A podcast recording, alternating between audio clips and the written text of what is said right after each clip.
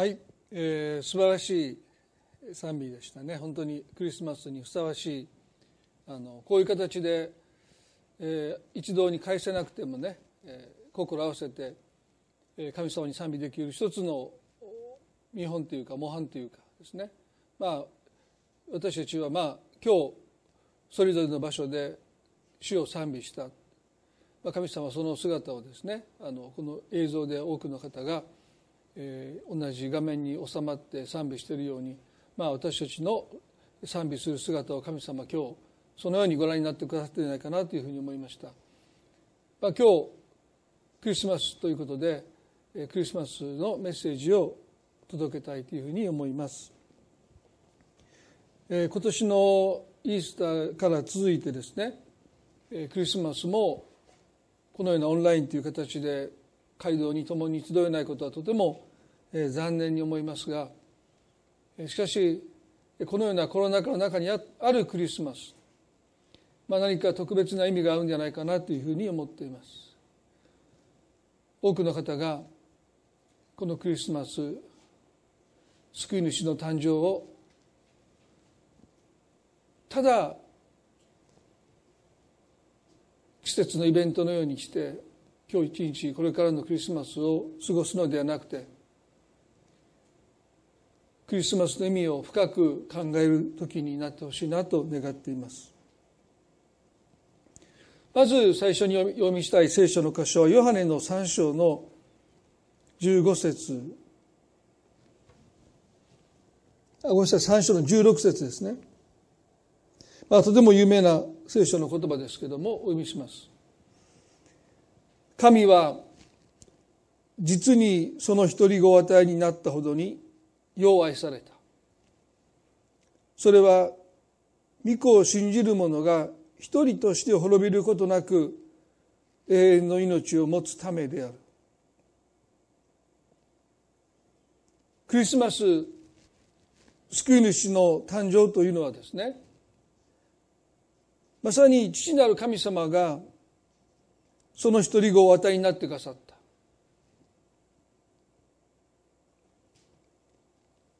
それがクリスマスの意味です。そして父なる神様がなぜ一人子を与えてくださったのか。聖書はその一人子をお与えになったほどによう愛された。まあ、これは驚くべきことですよね。父なる神様が一人子なるイエスを愛してくださったほどに世を愛してくださった。もし神様が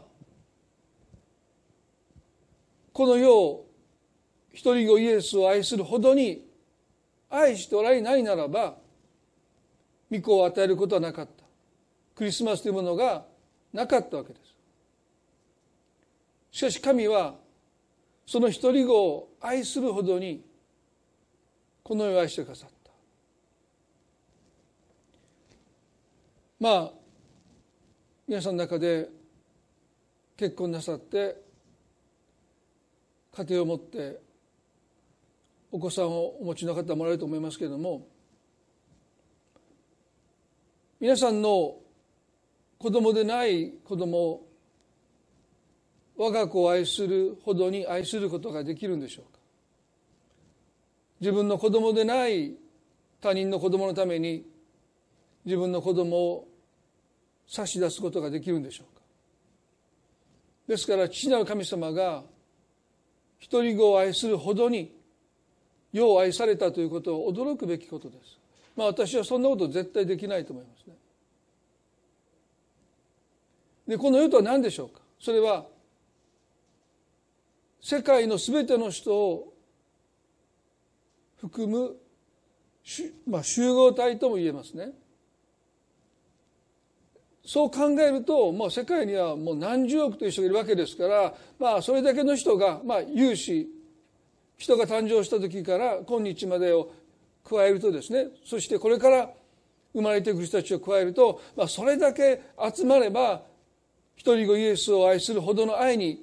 なるだろう。まあ、そんなふうに思う人もいるかもしれません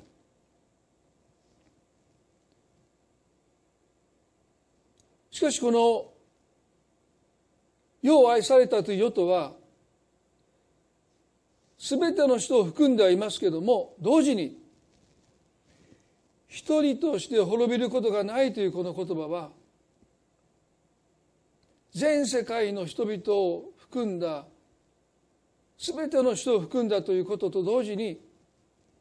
たった一人の人のためにもという意味もそこにあると思います。ですから神様は一人子イエスを愛してくださったほどに一人の人私をまた皆さん一人一人を愛してくださったと聖書は書いています。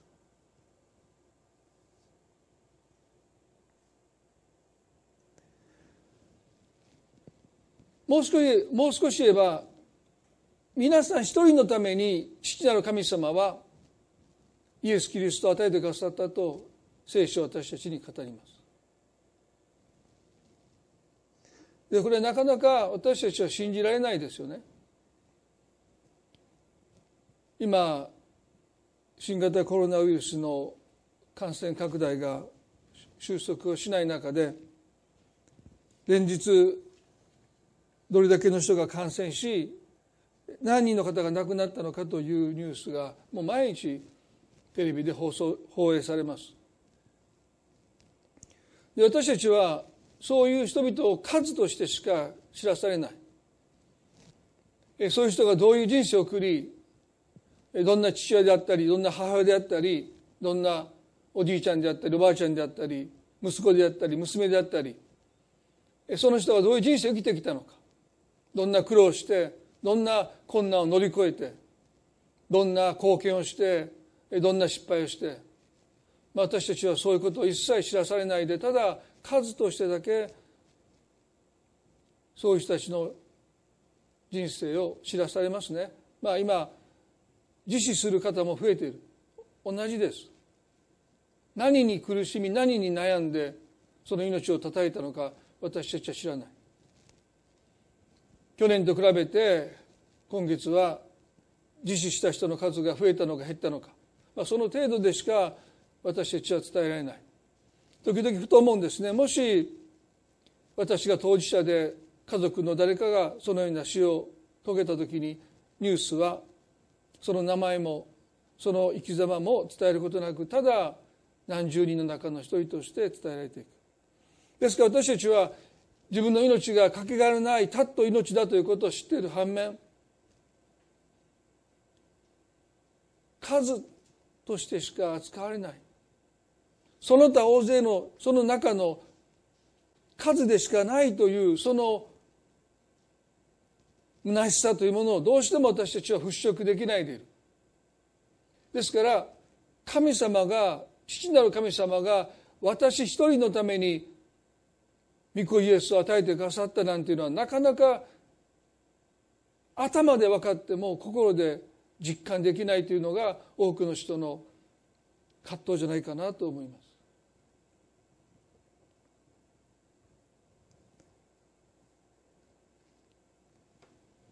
イザヤの43の4で神様は預言者イザヤを通してこのようにおっしゃいましたね。私の目にはあなたは高価で尊い。私はあなたを愛している。だから私は人をあなたの代わりにし、国民をあなたの命の代わりにするからだとおっしゃった。これは神様が預言者イザヤを通してイスラエルに語った言葉です。しかしこのあなたというこの中に私たちは自らを置き換えてもいいと思いますね。ですから神様は私たち一人一人に複数形ではなくて単数で私の目にあなたは高価で尊い私はあなたを愛していると語っていてくださるそしてその愛の大きさ愛の証明としてここでこう書いてます。だから私は人をあなたの代わりにし国民をあなたのあなたの命の代わりにするからだとここで代わりにする代わりにすると神様が重ねておっしゃった。神様の目にあなたがどれだけ高価で尊いのかそれはあなたのために何を神は支払ってくださるのか。何を代わりとしてくださるのか。あなたのために神は何を代わりとしてあなたを愛そうとなさるのか。そのことを私たちは知るときにですねこの非常に抽象的な高価で尊いと言われてもピンとこない。でもあなたのために神が何を代わりとして犠牲にしてくださったのか。そのことを知るときに私たちは神様がどれほど私たちを愛してくださっているのか。その愛の重さ大きさというものをおそらく知るようになるんではないかなと思います。先ほどお読みしましたヨハネの3の16ですけどもね神は実にその一人ご与えになったというのがまさに神が私たちを愛する愛の大きさ重さは神が実にその一人ご与えになったという私たちのために父なる神様が与えてくださった御子イエスの犠牲です。第一ペテロの2の24にはこう書いてますね。そして自分から十字架の上で私たちの罪をその身に追われました。それは私たちが罪を離れ、義のために生きるためです。キリストの打ち傷に、打ち傷の上にあなた方は癒されたのですとあります。これはイエス様が自分から十字架の上で私たちの罪をその身に追われましたとあります。神は実にその一人一人ご与えになったと書いてありますけどもそれはイエス・キリストが強いられて義務的に十字架の上で私たちの罪を負ってくださったのではなくて自分からと書いてます。自分から望んで自分から進んで私たちの罪を罪のない神の御子がその目に覆ってくださって私たちの代わりとなって十字架の上で神の裁きを受けてくださった。もしイエスが自分から十字架をその犠牲を払ってくださらなければそれは犠牲かもしれませんけれども愛ではありません。愛とは決して強いられて支払う犠牲ではなくて自ら望んで支払うのが愛の犠牲ですからもしイエス・キリストがご自分から十字架を望んでくださらなければただ父なる神様がイエス・キリストを与えた。仕方なくもう義務的に無理やりキリストが十字架で死んでくださったならばそれは犠牲ですけども大きな犠牲ですけども愛の犠牲ではありません。しかし聖書ははっきりとイエス・キリストは自分からと書いてあります。あなたのために喜んでイエスはこの地に来てくださった十字架への道を歩んでくださった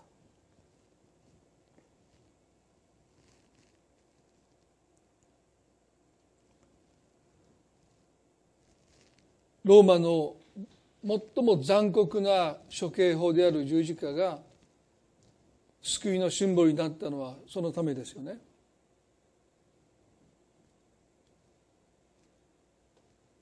呪いの十字架を愛のシンボルに書いてくださった。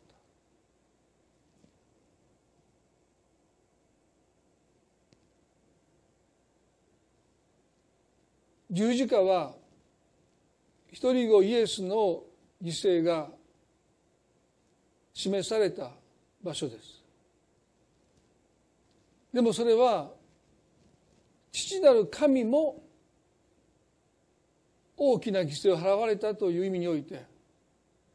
父と子が共に私たち一人一人のためにいや私一人のためにあなた一人のために滅びることがないようにとその犠牲を払ってくださった。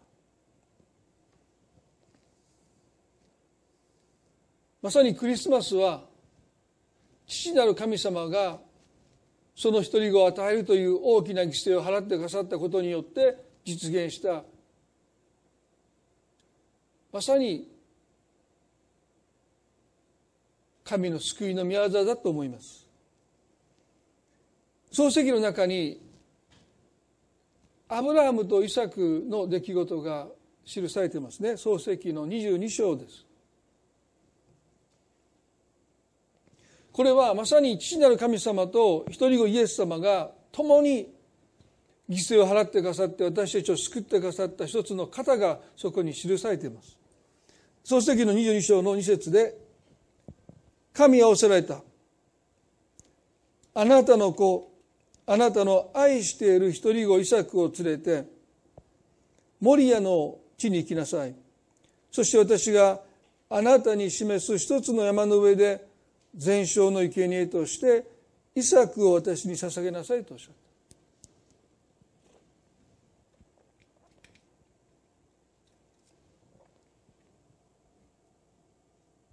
神様が信仰の父となる父として召したアブラハムにあなたの愛している一人子イサクとおっしゃった。それをモリアの地に連れて行き私が示す山の上で全焼の生贄としてイサクを私に捧げなさいとおっしゃった、まあ、アブラハムの試練とも呼ばれる箇所ですよね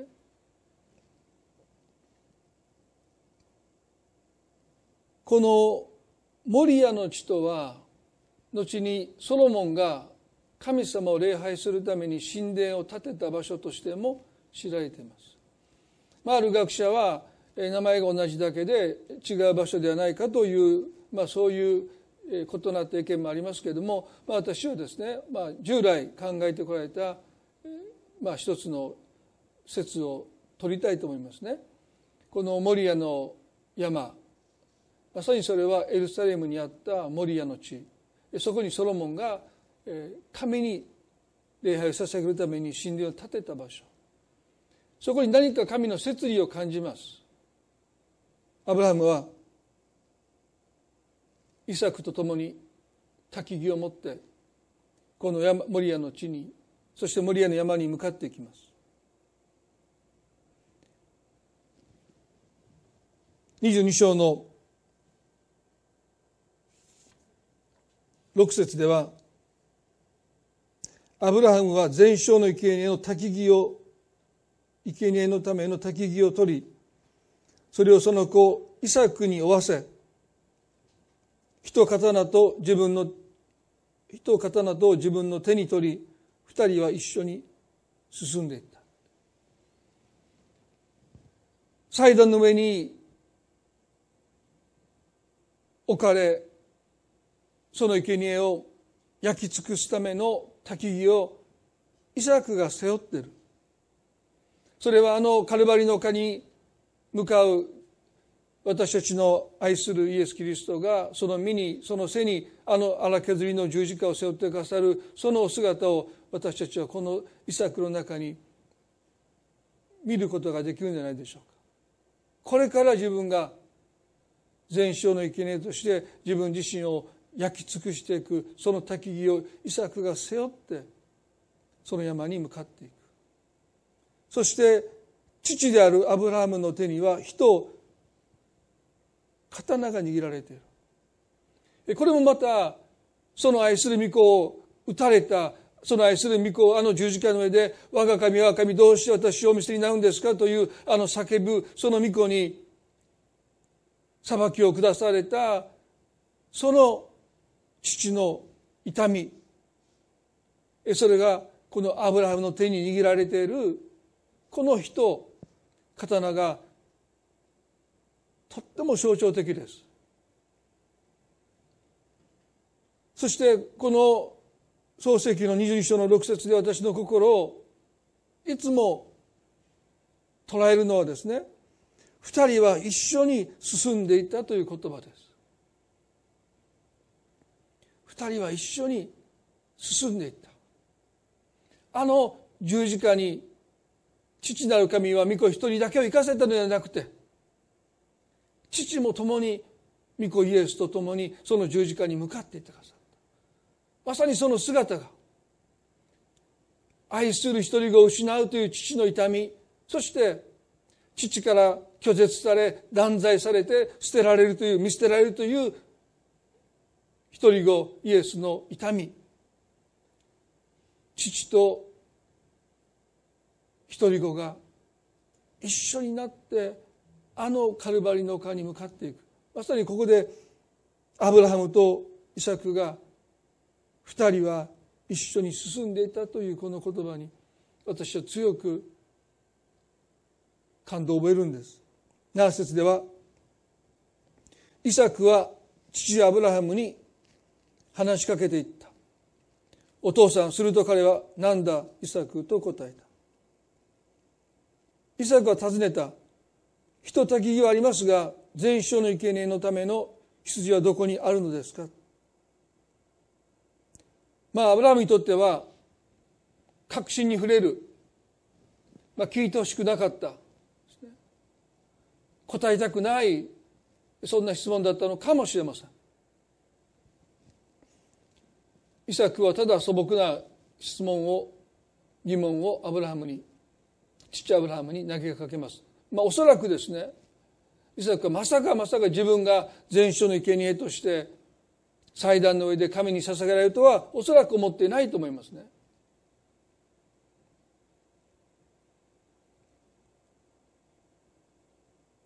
ひとたきぎはありますが全書の生贄は生贄のための羊はどこにあるのですかと。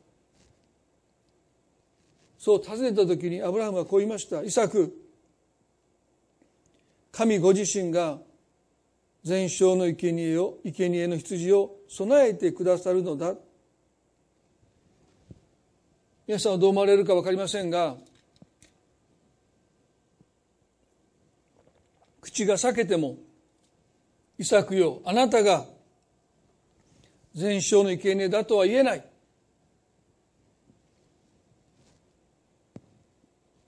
もしそんなことを言ってしまうならばイサクはおそらく私と共に旅をしないのではないか、まあ、いろんなことを父アブラハムは思ったかもしれません。そしてこう言いました。イサク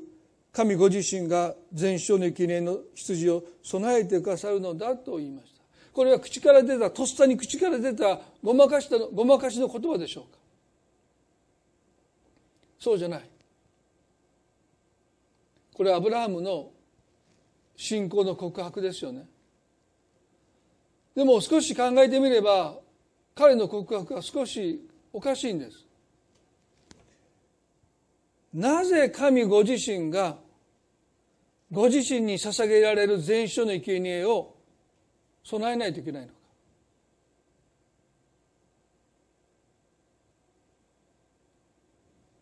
そんなことをいまだかつてありません。神に全書の生贄を捧げるのは人であってアブラハムであってイサクであって。なぜ神ご自身がご自身に捧げられる全書の生贄をご自身で備えなければならないのか。なぜアブラハムはそんなことを言うのか。おそらくこれはアブラハムが神様から得た啓示です。本来ありえない。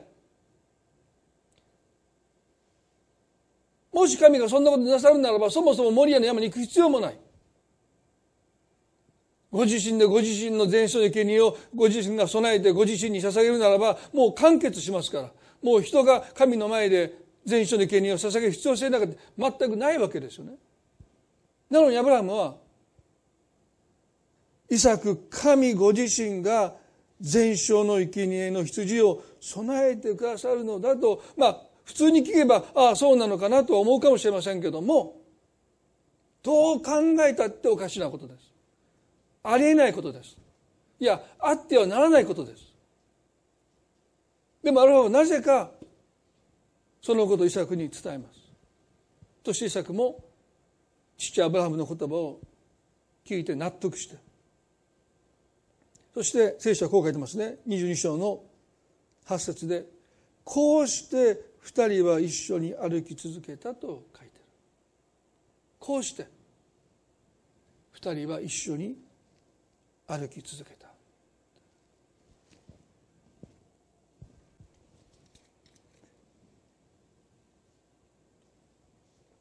ゲステマルの園で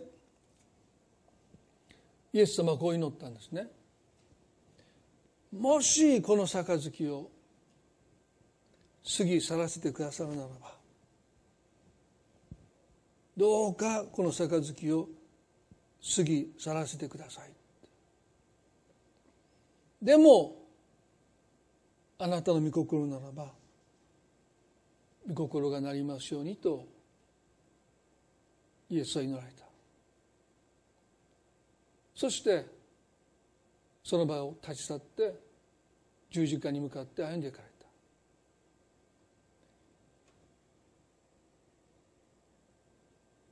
た。イサクの場合この後少し読みますけれどもね代わりの羊が与えられますけれどもイエス様はそう願われたけどもキリストご自身が全焼の生贄の羊となって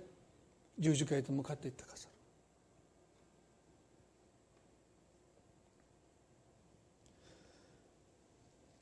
るそもそもこの全焼の生贄とは何なのかということを少しお話ししたいと思いますね。聖書の中で最も頻繁に出てくるのが全焼の生贄です。それは神様の前でその生贄を全部焼き尽くさないといけない。ある生贄はですね祭司が最もいいところを取って食べてもいいという捧げ物もあります。しかしこの全焼の生贄に関しては全部焼き尽くさないといけない。それは全部神様のもの。ですからこの全焼の生贄は神への全き従順という意味があります神様は私たちの全てを求められる。いや、これは取っておきます。いや、これは私のものです。まあ、これはちょっとっていうんじゃなくて、私たちの全てを神は求める権利がある。ですから神はアブラハムに、あなたの愛している一人子イサクを全焼の生贄として捧げなさいと言える権利がある。そして私たちにあなたの全てを持って私を礼拝しなさいと全てを捧げなさいと神は私たちに全焼の生贄をお求めになるそれが私たちが神に受け入れられるかどうかの鍵です大祭司は一年に一度神の前にこの捧げ物を捧げていきます。でもし神様がそれを受けて受け入れてくださらなければ神の裁きがイスラエルに下されます。捧げればいいっていうわけじゃないんですね。あのカインとアベルもそうです。神様はアベルの供え物に目を留めてくださってカインの供え物には目を留められなかったと書いてますですから大切なことは神様が私たちの供え物を受け入れてくださって良しとしてくださって満足してくださって私たちをその供え物を受け入れてくださったように受け入れてくださるかどうかが大切であってただ捧げればいいっていうもんではありませんね。ですから全書の生贄を神に捧げていくということは非常に厳粛なことです。感謝の生贄はねある意味でもう少しカジュアルですよね。もうある意味でもう感謝の気持ちを神様に捧げていく。でも全書の生贄は私が神様に受け入れてもらえるかどうかがかかっているわけですから。ですから聖書の中には全全く傷のない動物を捧げなきゃならないですから彼らは神に捧げる前にもう徹底的にその動物をチェックして傷がついていないのかを確認しないで捧げることは絶対にしません。イエスの時代は、まあ、そういう一つの検査済みの生贄の動物を売ってたぐらいですからね。この動物はもう傷がないかどうかチェックしてるので大丈夫ですっていう、まあ、そういう動物を売ってるぐらいですから彼らはある意味でもう厳粛にその戒めを守っていた。神様は信仰の父であるアブラハムにその一人子イサクを全焼の生贄としてあなたがどれだけ私に服従するのかを試そうイサクさえ惜しまずに捧げ尽くせるかどうかを神は試されている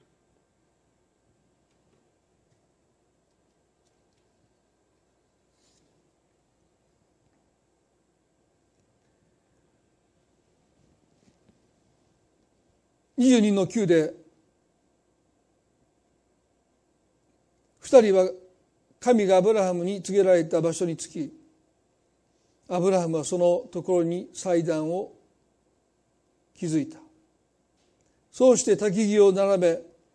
自分の小作を縛り祭壇の上に祭壇の上の焚き木の上に置いたと書いてます。まあ、私前もこの箇所でちょっと冗談っぽく話したことをですね私メッセージ作りながら思い出したんですけどね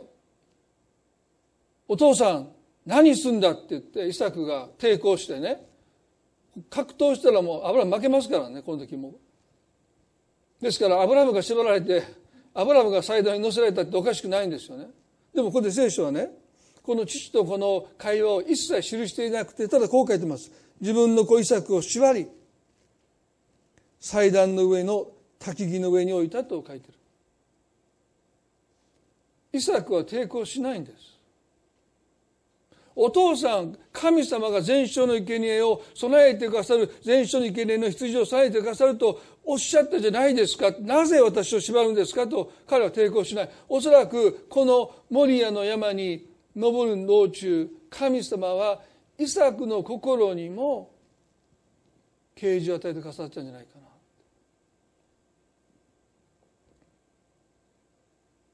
な。アブラハムにとっては一人子イサクを私に捧げることができるかという試み。イサクにとっては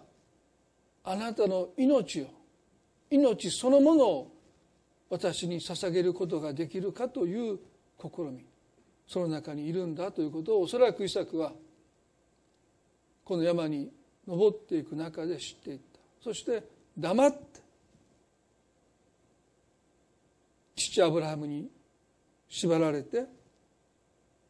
そして自ら祭壇の上に登ったと思いますね。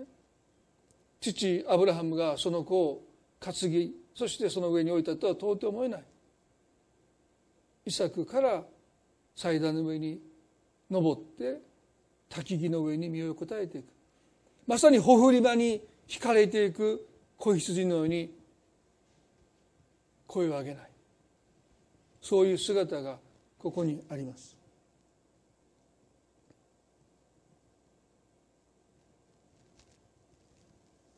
ヨハネの10の18でイエス様はこうおっしゃった。ヨハネの10の18で誰も私から命を取った者はいません。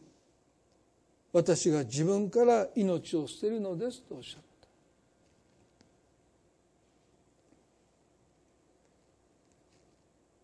漱石の22の10でアブラハムは手を伸ばし刀を取って自分の子をほふろうとした。その時主の使いが天から彼を呼びアブラハムアブラハムと仰せられた？彼は答えた。はいここにおります。見つかいは仰せられた。あなたの手をその子に下してはならない。その子に何もしてはならない。今私はあなたが神を恐れることがよく分かった。あなたは自分の子自分の独り子さえ惜しまないで私に捧げたと。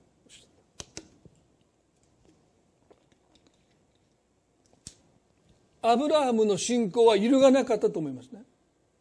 神様が全書の生贄の羊を備えてくださるのだというその確信を彼は抱きながらですね。まだ見ぬその羊を彼はですねどこかで探しながらその手を挙げて本気でためらうことなくその刀を我が子に下ろそうとした瞬間に神様がアブラハムアブラハムと呼んでくださった。まあ時々ねもう少し前に神様声をかけてくださればいいなと思う時皆さんだって経験ありますよね。もうこのギリギリの瞬間で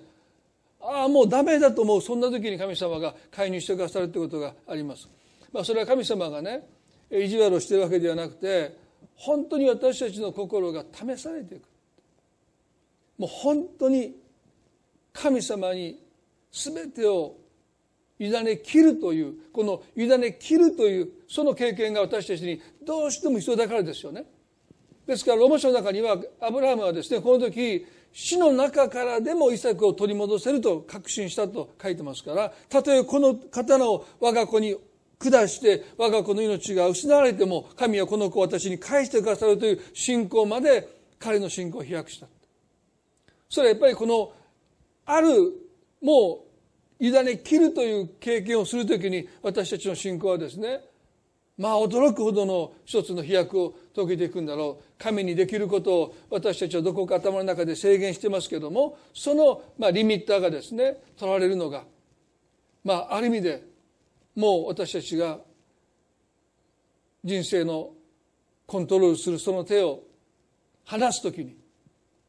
神様が介入してくださるアブラハムアブラハムと言ってその子に手を下してはならないとおっしゃった。で驚くことはね神様はこうおっしゃったんですね。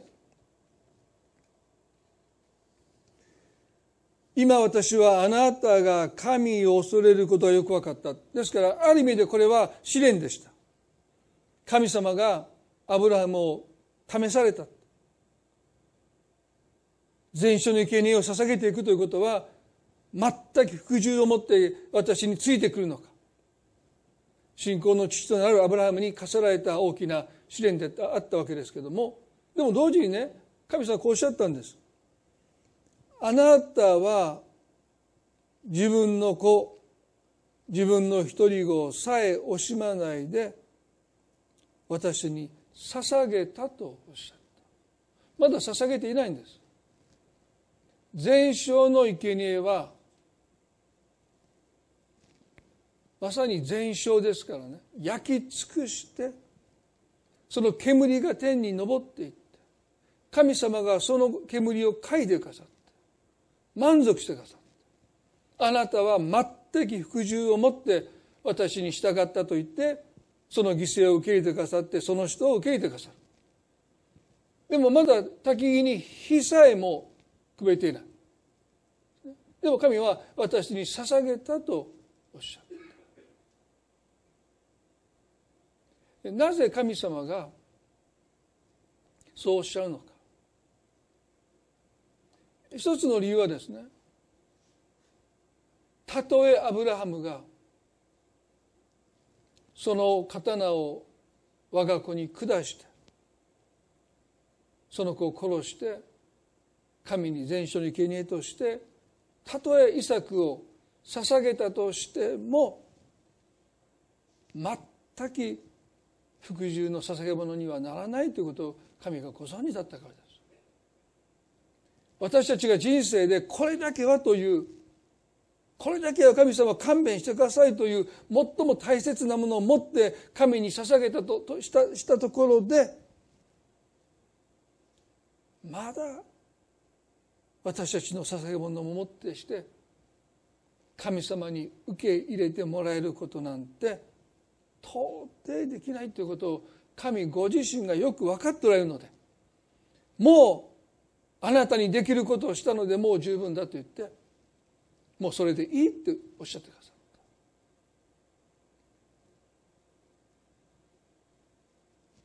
た。あなたがもうできることはもうそれで十分だ。もういあとは私がするっていう意味です。あなたが捧げることのできない全人の生贄を私自身が備えようとおっしゃった。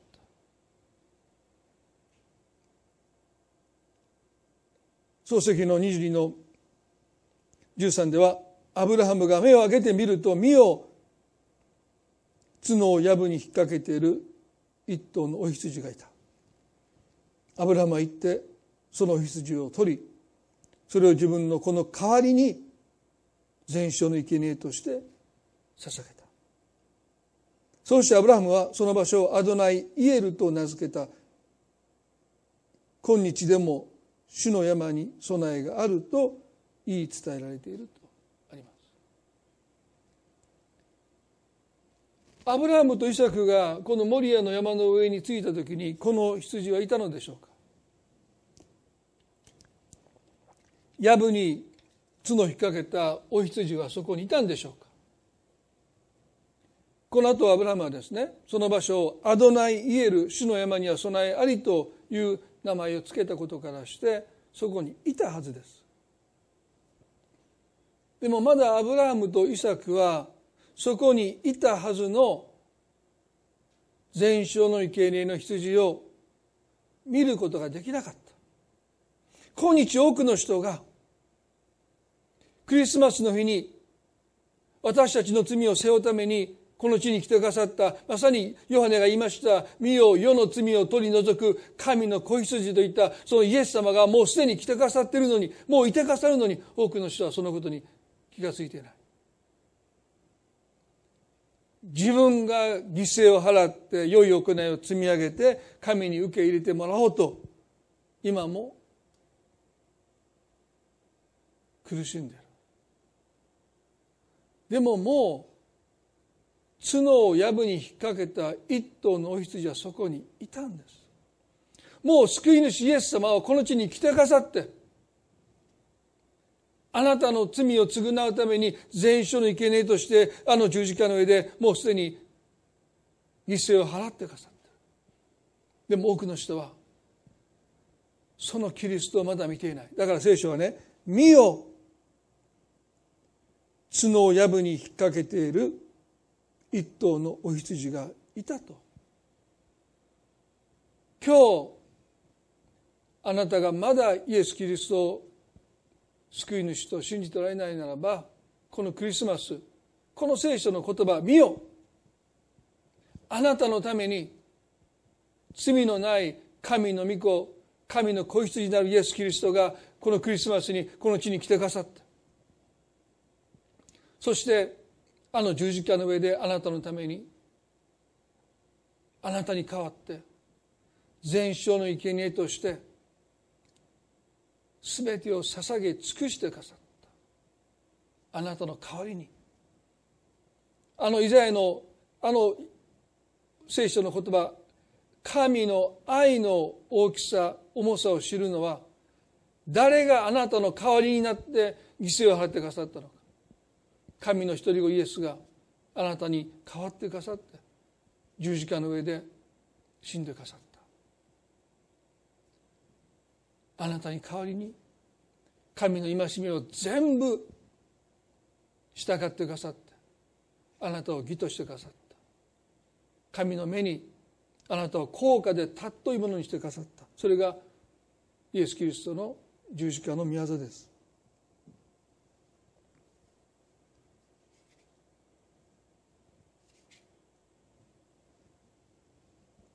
今日このクリスマスの礼拝の中で私たちはこのアブラハムとイサクの出来事を通して父なる神が愛された一人子イエスをあなたの代わりとして与えてくださった。そして御子イエスもあなたのために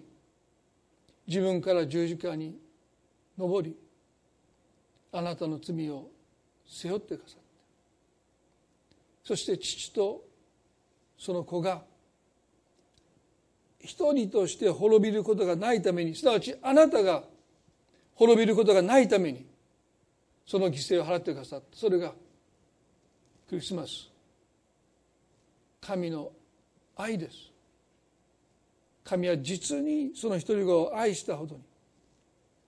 あなたを愛してくださった。この愛をこのクリスマスこの礼拝の中でぜひ受け取っていただきたい。アブラハムは行ってその子羊を取りそして全書の生贄として捧げたどうかこのクリスマスにあなたのために生まれてくださったイエス様を急いで受け入れてその許しをその救いをいただいてほしい。それが神様があなたを愛してくださるその愛にあなたが唯一できることなんじゃないかなと思います。それでは一言お祈りをしたいと思います。恵み深い私たちの天の地の神様あの十字架に向かっていくイエスの姿に今日私たちはあなたも一緒に進んでいかれるそのお姿を見ます。父なる神は私たちを愛してくださるがゆえにその一人子を与えてくださった。そしてイエス・キリストも私たちを愛してくださるがゆえにその命をあのゲッセマの園で願わくならばこの杯を私から過ぎ去らせてくださいと祈られたけどもしかし御心ならばと言ってご自分から十字架につけられてくださった。クリスマスはあなたを救うための神の犠牲です。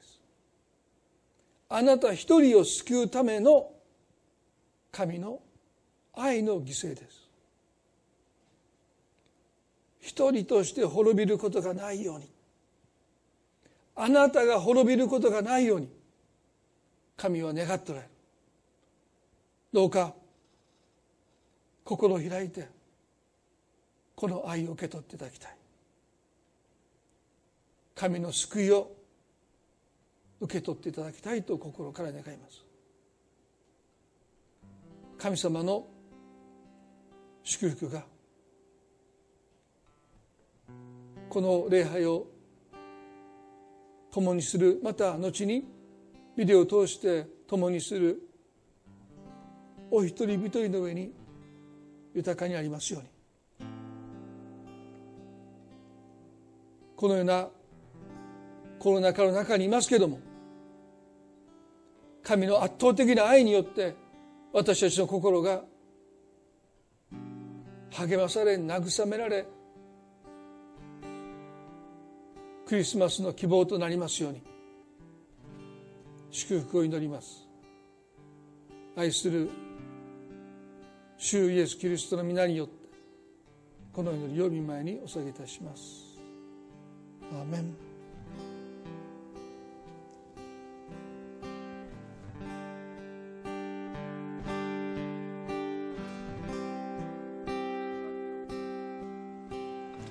捧げていきたいと思います。